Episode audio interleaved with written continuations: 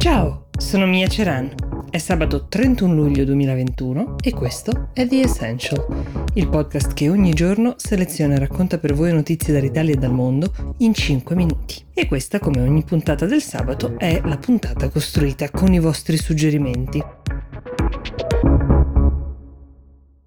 Allora, è da svariate settimane che ci arrivano richieste per spiegare quali accordi siglati anche dal Parlamento italiano siano stati presi con la Libia. Ne va, come potete immaginare, di tantissimi temi. Primo tra tutti la questione dei migranti e degli sbarchi che incendia periodicamente il nostro dibattito politico, ma soprattutto che miete vittime nel Mediterraneo. Intanto partiamo dalle basi. Si tratta del rinnovo di un accordo che era stato stipulato il 2 febbraio del 2017 tra il governo italiano, che allora era guidato da Gentiloni, e quello di Tripoli, guidato da al-Serraj. Il nome ufficiale è Memorandum d'intesa e lo firmò anche l'allora ministro degli interni Marco Minniti, che forse ricorderete, con l'obiettivo dichiarato di limitare lo sbarco, l'arrivo di migranti sulle coste italiane. E su questo i dati parlano chiaro, l'accordo ha funzionato. Però in cosa consiste? Di base alla Guardia Costiera libica l'Italia dà dei fondi formalmente per l'addestramento e i mezzi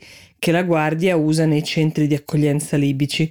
In cambio, la Guardia Costiera contribuisce a limitare significativamente le partenze di migranti dalle proprie coste e a gestire i rimpatri, i rientri. Qual è il problema? Il problema è che quelli che la Guardia libica chiama centri di accoglienza sono in realtà delle strutture detentive vere e proprie dove si praticano torture, stupri, ehm, ripetute violazioni dei diritti umani e questo non è il parere di qualche isolata ONG, bensì è una realtà ampiamente documentata di cui potete facilmente trovare anche immagini sul web. Quindi la questione si fa morale oltre che pratica. È lecito pur di togliersi un problema e contenere gli sbarchi, stipulare accordi con un paese che opera in questo modo? Più volte abbiamo sentito appelli regolarmente caduti nel vuoto all'Europa perché intervenisse. Più volte l'Europa ha dimostrato di non essere particolarmente utile né nell'aiutare paesi che come il nostro sentono di più il tema degli sbarchi, anche per una questione geografica, né di volersi imporre per una questione di diritti umani. Il governo italiano ha provato a farsi spondare dall'Europa chiedendo dei corridoi umanitari, chiedendo ai libici di chiudere i centri di detenzione, ma sono rimaste richieste a cui sia Bruxelles che Tripoli non hanno dato seguito. Due settimane fa in Parlamento la discussione sugli stanziamenti per il rifinanziamento delle missioni internazionali ha portato addirittura ad un aumento del sostegno italiano alla Guardia Costiera libica passata da 10 milioni nel 2020 a 10,5 nel 2021. Proprio nei giorni in cui il Parlamento si pronunciava su questa questione è iniziato a circolare in rete un video nel quale la motovedetta libica Ras Jadir, donata dall'Italia, viene ripresa mentre spara dei colpi su un barcone carico di persone tentando di speronarlo. Dal 2017 abbiamo stanziato in totale 32,6 milioni per bloccare in questo modo, quantomeno discutibile, i flussi migratori, voltandoci un po' dall'altra parte.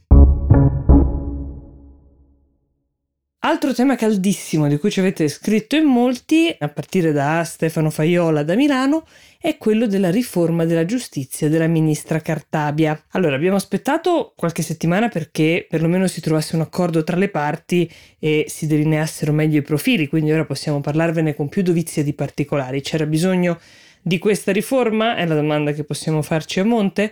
Vale più che mai in questo caso potremmo dire l'adagio ce lo chiede l'Europa, anche perché i famosi soldi del PNRR senza una riforma dei tempi della giustizia non li otterremo, su questo non dobbiamo farci illusioni.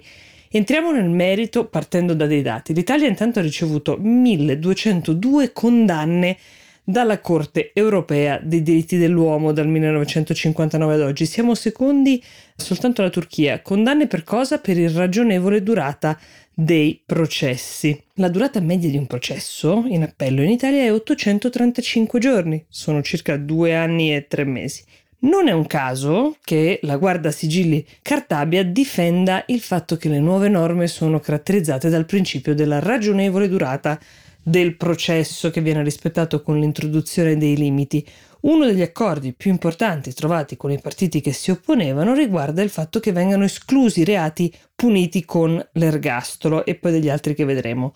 La riforma riguarda soltanto i reati commessi dopo il 1 gennaio 2020, serve a bilanciare l'abolizione della prescrizione che era stata introdotta dalla riforma del predecessore della Cartabia, cioè Alfonso Bonafede, e che cosa cambia in sostanza? Intanto arriva del nuovo personale, 20.000 persone in tutto, 16.500 assistenti dei magistrati e 5.000 nuovi ingressi tra uh, il personale amministrativo che dovrebbero aiutare a snellire e soprattutto a stare nei tempi previsti per tutti i processi, che sono tre anni in appello, un anno e sei mesi in Cassazione, con possibilità di proroghe fino a quattro anni in appello e due in Cassazione per tutti i processi in via ordinaria, questo fino al 31 dicembre 2024.